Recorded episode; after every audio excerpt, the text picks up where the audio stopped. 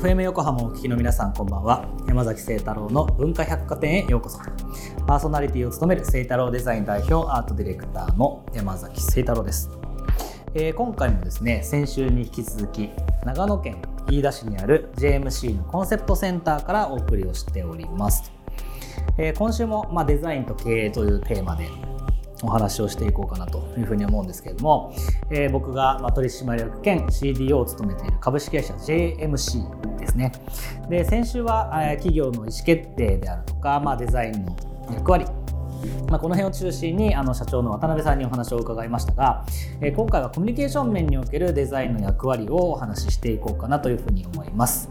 えー、登場してくれるのは鈴木専務ですね。はいお楽しみに。そんな文化百貨店ではメッセージもお待ちしています。Twitter、Facebook、Instagram、ノートの公式アカウントをフォローしてコメントやメッセージを送ってください。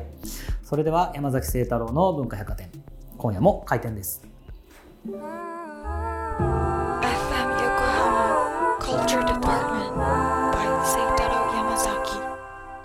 本日の文化百貨店にお越しくださったゲストをご紹介します。株式会社 JMC 専務取締役兼 COO の鈴木博之さんです。よろしくお願いします。はい。JMC の鈴木です。よろしくお願いします。はい。この、このコンセプトセンターからお送りをしていますけれども、これ鈴木専務が立ち上げた工場と。そうですね。2008年。うん,、うん。覚えてます。リーマンショック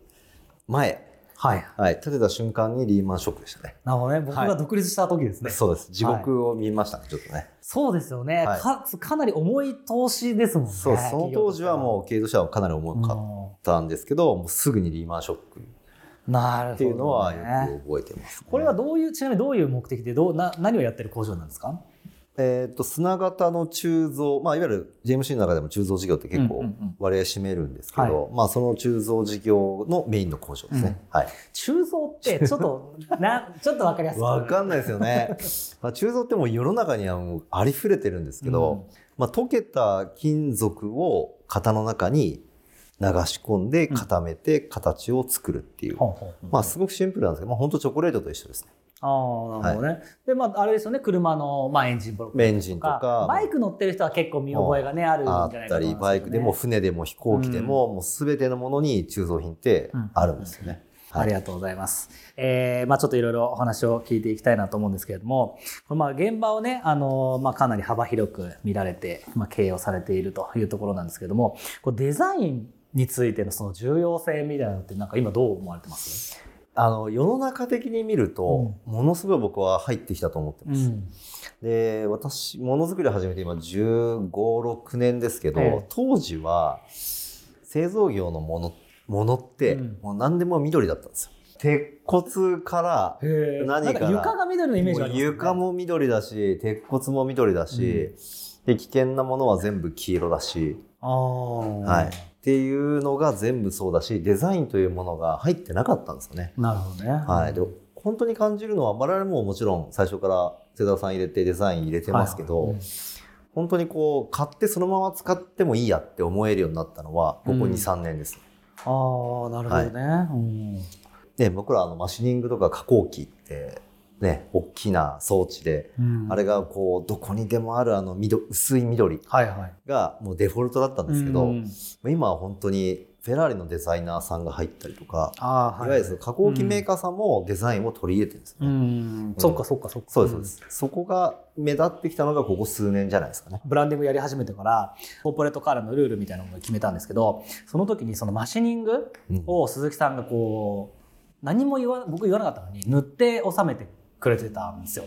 で、これマシニングってね、なんかみんな多分イメージわからないかもしれないけど、そう、大きい加工する機械があるんですね。すごいでかいんですよ、それもままさにね。で、それが普通は塗るなんてことはないんですよね。うん、なんかデフォルトで入れるのがほとんどなんですけど、ね、JMC は初めてそのメーカーのやつを塗装してから入れた。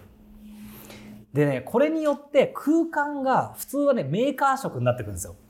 あの、マシニングのメーカー色で工場の中っていうのの色が決まっていくんですけど、それを全部塗装して入れたことで、その空間の中は全部 JMC の工場なんですね。うん、これがね、僕はブランドを、まあ、作る身からしたらめちゃめちゃ痺れたことでしたね。なんかそういうのやり始めて結構変わってきた感あります？その現場感というか。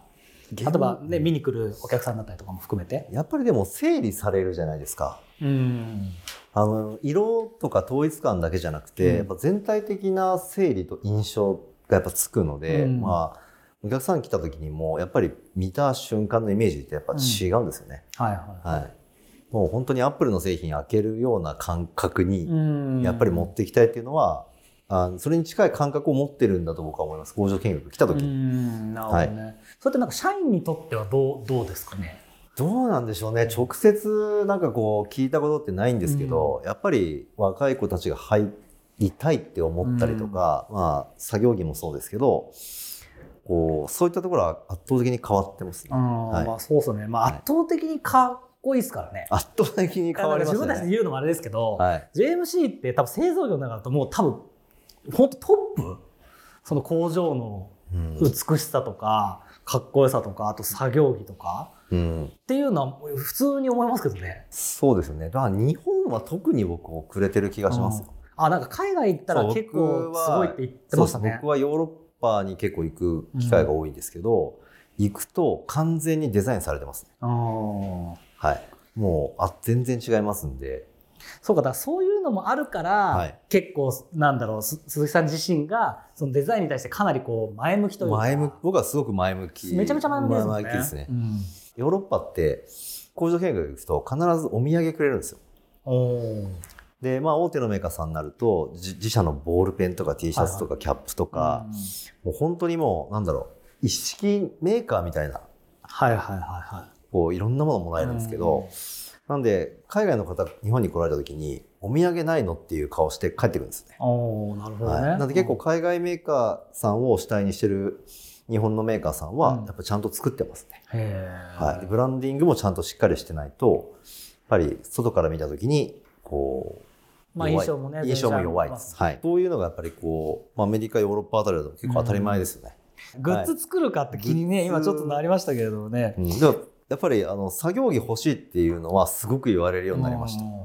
やあの作業着はね結構頑張って作りましたからね。はい、結構ね鈴木さんのこだわりも詰まったそうですね作業着だと思うんです作業のしやすさっていう。ね、はい。あ変な話も衣装性衣装性とかその見た目とかなんかある街歩いててどうだみたいなのが多分僕の方からガーって出してってそこに機能を鈴木さんが全部ガーって出してって、ねはい、落としたっていう感じのなんか進め方だったかなっていうふうに思いますけれどもね。はい。えー、鈴木専務はですね、実は昨年の 10, 10月までか。そうですね、1年半ぐらい。1年半ぐらい。の FM 横浜の番組にですね、出演をしてもらっていたんですね。で、今はまあ YouTube であるとか、まあ、いろんなところでちょっと JMC のスポークスマン的な役割を担っていただいているんですけれども、これラジオやってみてどうどうでした？最初はなんかええとかなんかなってましたけど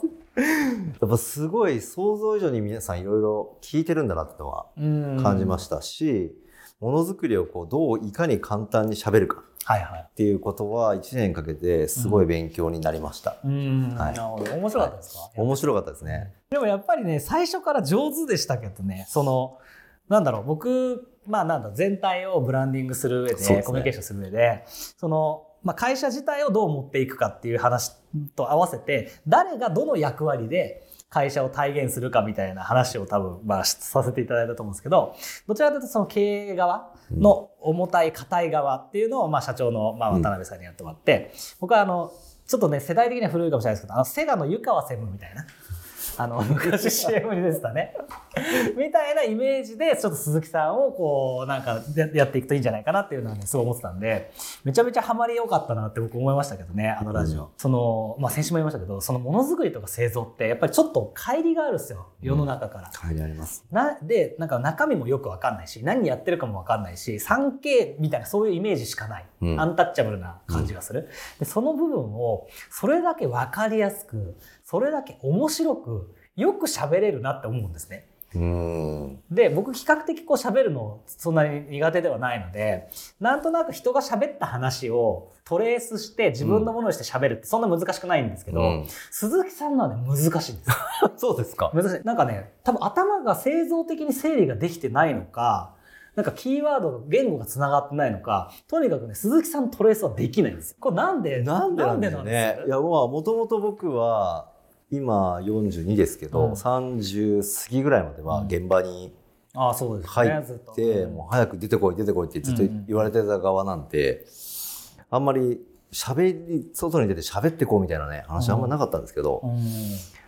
それは例えば若い世代が増えてきて、はい、言語が伝わらないから伝わるように工夫したんだとかなんかそういうのいやでもね疑問はありました昔から。あこの人たち自身が。自身で何言ってるか分かんないなって思ってたんで。なるほどね。はい。そうかそうか下の立場として。下の立場から見た時になるほどね。っていう俺だったらこうやるのになみたいなのはやっぱ常に思ってましたね。そっかそっかだそこが原点なのかもしれないですね。そうですねやっぱりこう不思議に思えるかどうかだと思うんですよねそこを。うんまあ、10年ぐらいですか？僕がこう、うん、まあ、お付き合いさせてナノ GMC でやらせていただいている中で、はい、まあ、事業もどんどん多角化してきてるじゃないですか。僕が入った時って 3D プリンターと鋳造しか多分なかったんですけど、ねうん、まあ、そこからあの鈴木さんが CT やるぞみたいな話になって でそこから医療みたいな話が出てきてで CT もなんかこうね、もうそれこそ日本にもそんな前例もなく、ね、あの嗅覚もまあ僕はすごいなって思ってたんですけど、ねはい、あの理屈すらももう完全にすぐ自分のものにしたじゃないですか。そうですね。そう CD 授業って聞いても難しいじゃないですか。なんかお医者さんのねイメージがあるじゃないですか。やっぱり工業用の CT っていうのがあって、とにかく出力が強くて、うん、まあ金属の内部まで見えますよっていう。内部血管、いわゆる組んだ状態で不具合が見えるんですよ。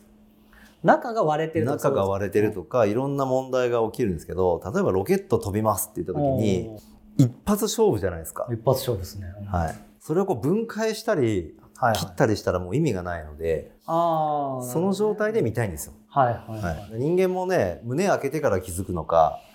ああなるほどね、はい、開けずにこう開けずにここが悪いよ外から内側に何があるかっていうのを発見したいんですよね。それって結構新しいあれです。なんか昔、えーね、からありました昔からあります。あるんですけど、6年ぐらい前に大きな変化点が起きたんですね。うんうん、CT を取ってほしいっていうのが自然と来るようになったのがビジネスの始まりなので、うん、僕らやってる CT っていうのはお客さんがこれ取ってほしい。はいはいはい、で取って取った結果を返すっていうビジネスです。なるほどね。はい、あれですよね。すっごいわかりやすく言うと、よくある仏像を CT で取ったら中に巻物がみたいなあれです、ね、あれですあれです。うん CT がいけるなっていうのは思ったから会社でやるぞみたいな。日本でいろいろこう CT の関係話しても知らない人がほとんどで、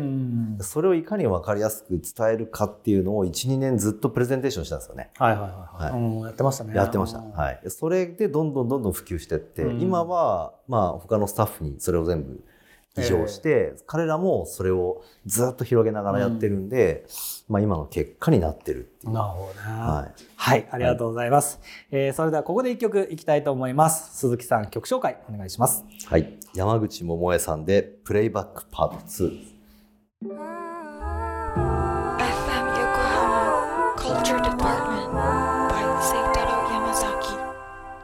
文化百貨店今晩お越しいただいている鈴木博之さんが選んだ山口百恵さんのプレイバックパート2聞いていただきました。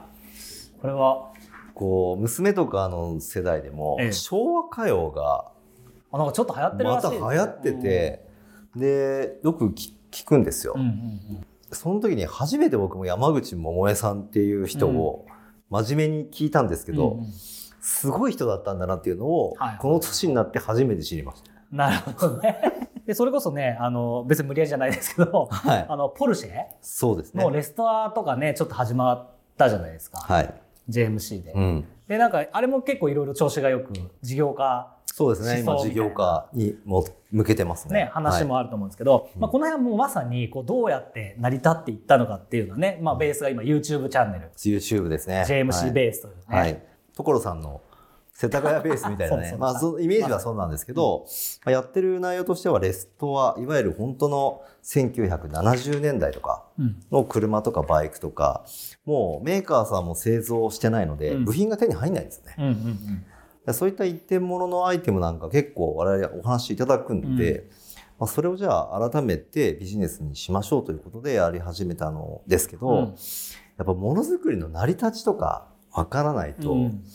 ただ一辺倒に物を作って売るんじゃなくて、はい、まあ、そこで YouTube でこうどういう過程でどういう意味を持ってこの形状にしたんだとかね、まあ、そういったのを展開する場にしようというのが YouTube なんですけどやっぱりものづくりって伝わりにくいところにあるんですよね。まあそうですね。物だけ置かれてもね、はい、っていうところありますよね。で、マシニングって言っても、一般の方はもちろん、なかなかわかんない、加工機わかんないんで、うん、そういった技術的な情報もちょっと僕の方でわかりやすく説明するための、まあ、コミュニケーションツールとして YouTube を使ってる。なるほど。はい。ポジティブにいろいろやってもらえるので、僕的にはすごい助かってるんですけど、はい 結構比較的製造業の中だと早め早めですに始めたと思いますし、はい、まさかそのね、孫受け、ひ孫受けみたいなそういう業界の中から、あんなにしっかりした YouTube チャンネルが、みたいな、まあ驚きも、業界的には打てたかなと思うんですけど、はい、最初はそこまで分からなかったじゃないですか。何をやらされようとされてるのか。いややっぱりね、映像に対する抵抗が最初やっぱありました。ああ、なるほどね。はい。ただ、映像を見せないとこれって伝わらないよねっていうのは、ラジオやってる時は思いました。うん、まあそうですね。はい、なんでやるんだけど、やっぱ映像の難しさはすごく感じます。でもやってみて、やってみてどうです？想像以上に、あの、営業ツールになりますね。うん。はい。いろんなとこ行っても、YouTube 見てますとか、言っていただけるようにもなったし、そうすると結構話が早かったり、向こうはもうこっちのキャラクター分かってるんですよね。分かってるんで、はい、あ、こんな楽なことはないなっていうのとか、まあ、名刺以外にもね、本当に YouTube の、まあ、資料を渡したりとかいうのでは、で我々の営業陣も、お客さんと話すときに話すネタなくなると、うん。まあ、うちの専務が YouTube やってるんでとか非常に営業ツールにみんなしてるんですよね。でそこで製造としての説明もしてるから、うん、まあ営業ツールですね、完全にね。これ見てくれれば分かりますよとかね。そうするとやっぱそのチャンネルが変わって、またその使い方も変わって、で、まあそこからまたね、専務が、あの、新しいネタを持ってきて、レストア事業が始まってっていうような感じで、結構いい感じのあれですよね。そうですね。実験はできてますよね。できてます、できてます。うん、えーちょっと、まあ、思考を変えてというところなんですけれども、JMC って結構、これ昔からですよね、なんかオンラインコミュニケーションというか、うん、いわゆるそのオンスクリーンのコミュニケーションというか、製造業の人たちって、やっぱりそのフィジカルなコミュニケーションが多いじゃないですか？多いですね。っていう中で、かなりこうデジタル化が早いっていうんですかね。うん、あの、ネットの広告だったりとか、はい、あの、まあ、オンラインのね、セミナーだったりとか、そういうのもすごい積極的にやってると思うんですけど。そもそもやっぱり 3D プリンター発祥の会社なんで、うん、まあ 3D データありきで全てが動くんですね。うん、まあ、3D データに対するとか、いわゆるこうインターネットに対するコミュニケーションに対してのこう、ネガティブな印象は全くないんで。ああ、なるほどね。はいこれちなみにウェビナーで一番やっぱり活用できてるのは CT とかなんですかね？CT が多いですね。うん。まあ CT と 3D プリンターなんですけど、うん、まあ、CT ってどちらかというと、勉強会みたいな感じで、技術をこう、教えていくような感じなんですよね。はい、なので、それがやっぱり何度も皆さん聞きに来るし、うん、とか、パッケージ分けて、電池のセミナーやりますとか、うん、車向けです、なんとか向けですって分けてるんで、それがこう連発で打てるっていうのは、うん、まあやっぱり大きいですね。ね僕ね、なんかまあ、今年今年からかな。去年からかな。なんか、その JMC の中の、まあ、デジタルコミュニケーション R&D みたいなことをやっておりまして、うん、ちょっとまだ成果としてね、あの会社全体出せてないのがあれなんですけど、めちゃめちゃ古いっすやっぱりこう、製造業の業態が。で、ここをどうやったら全部デジタル化できるかみたいな、ちょっと実験をしてるんですね。あの、CT と 3D プリンターはまだ、あの、ネット広告出して回収してとかで、コミュニケーションが全部ネット化させようと思えば多分できるはずなんだけど、鋳造だけできないですよ。で、ここの、まあ、特に営業だったりとか、まだやっぱね、足でドアノックしてるじゃないですか。うん、ここを変えたくてね、うん、今、なんかその分析をしてるんです。うんで、なんかど、競合がどうなってるかとか、そしたら、鋳造だけね、ほとんど周りが何もやってないんですよ。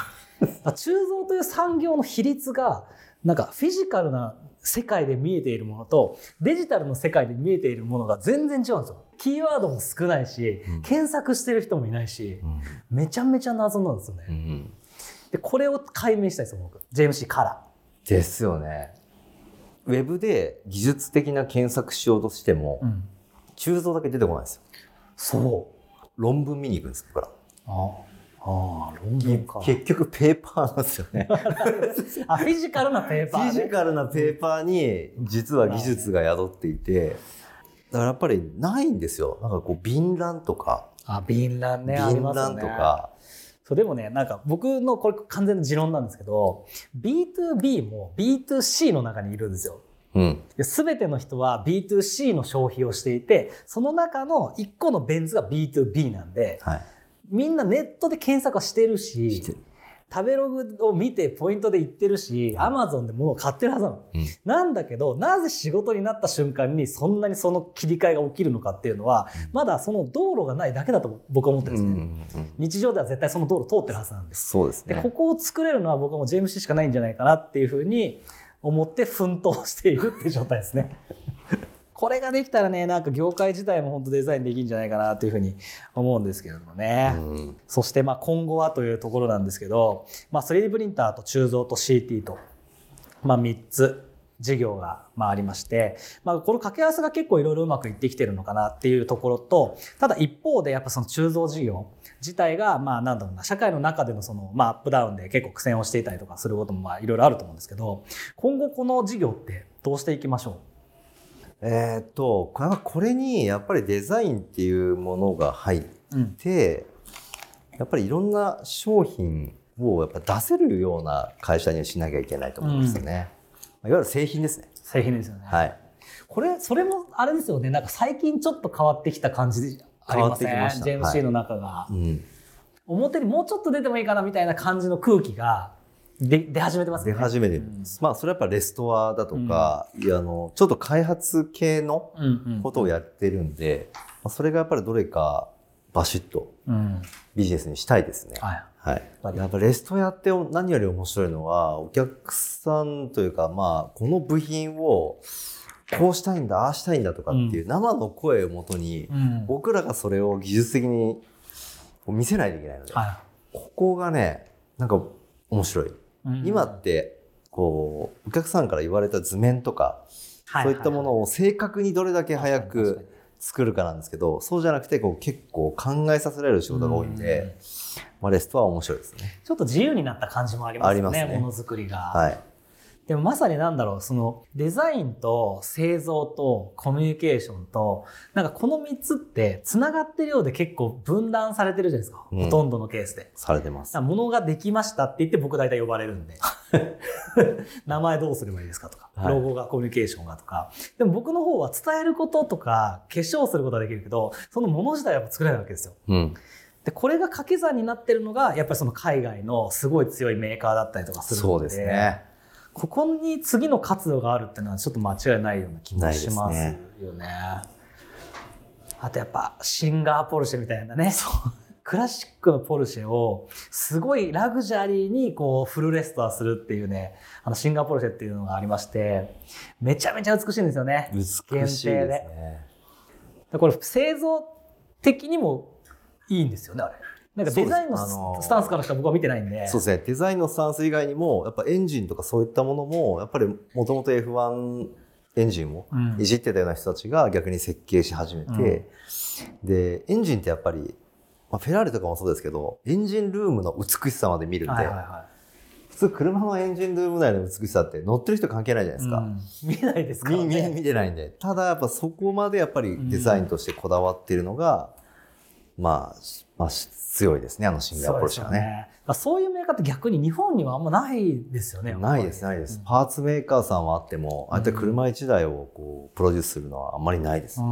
確かに。確かに。だからものづくりをプロデュースみたいな言葉が一番しっくりくるかもしれないですね。はい。でもなんかこの感じをどうやってそのまんまこう事業につなげていくかとか、どうやってコミュニケーションとか現実の形に落としていくかっていうのが、なんか僕デザインと経営の一番のこう、醍醐味な気がするというか、うん、この会話自体がそのまんまの熱量で落としていける。っていうのがやっぱデザインと経営のなんか力なのかなって気はしますけどね個人的には、うん、それでは最後に企業におけるデザインとは何を指すと思いますか？うん。まあなんかキャラクターですよね、うん、僕が思うのは。なんかこの会社見た時にあこういうキャラだなっていうのが、こうデザインも含めてこう見えてくるんで、やっぱ僕がヨーロッパ行った時に感じたものと一緒だと思うんですよ。うん、入った瞬間に大体その会社の雰囲気がわかる、うん、なるほど。はい。ロゴから、まあ、会社の雰囲気から、いる人からっていうのでやっぱりわかるんで、まあ、それを印象づけるものはやっぱデザインの力かなと思います。なるほど。はい。ありがとうございます。はい。えー、今回のゲストは株式会社 JMC 専務取締役兼 COO の鈴木博之さんでした。ありがとうございました。ありがとうございました。え、2週にわたってデザイン経営についてお話をしていきました。まあデザインとね、経営っていうとなかなかこう、なんだろう、ホットキーワードになっているようで、中身がいまいちわからないみたいな人も多いんじゃないかなというふうに思いますが、まあ、この2週でね、なんかその中の中身が少しでも伝わればいいなというふうに思いますし、あのー、多分、記事とかいろんなもので見るほど硬い概念でもないなっていうのは僕がそのど真ん中にいてすごい感じているところでもありますし本当に抑えるところさえ抑えれば経営的に抑えるところさえ抑えればなんかデザインが最もこうジャンプできるあのそういうフィールドなんじゃないかなというふうにも思いますのでぜひ引き続きチェックをしてみてもらえれば嬉しいです。といったところで今週の文化百貨店は閉店となります。次回は、さらに、さらにさらにですね、デザインのど真ん中、日本デザイン振興会から矢島真司さんをお迎えして、現在募集期間中のグッドデザイン賞やデザインプロモーションについて伺う予定です。それではまた来週4月25日の深夜0時半にお待ちしています。お相手は山崎聖太郎でした。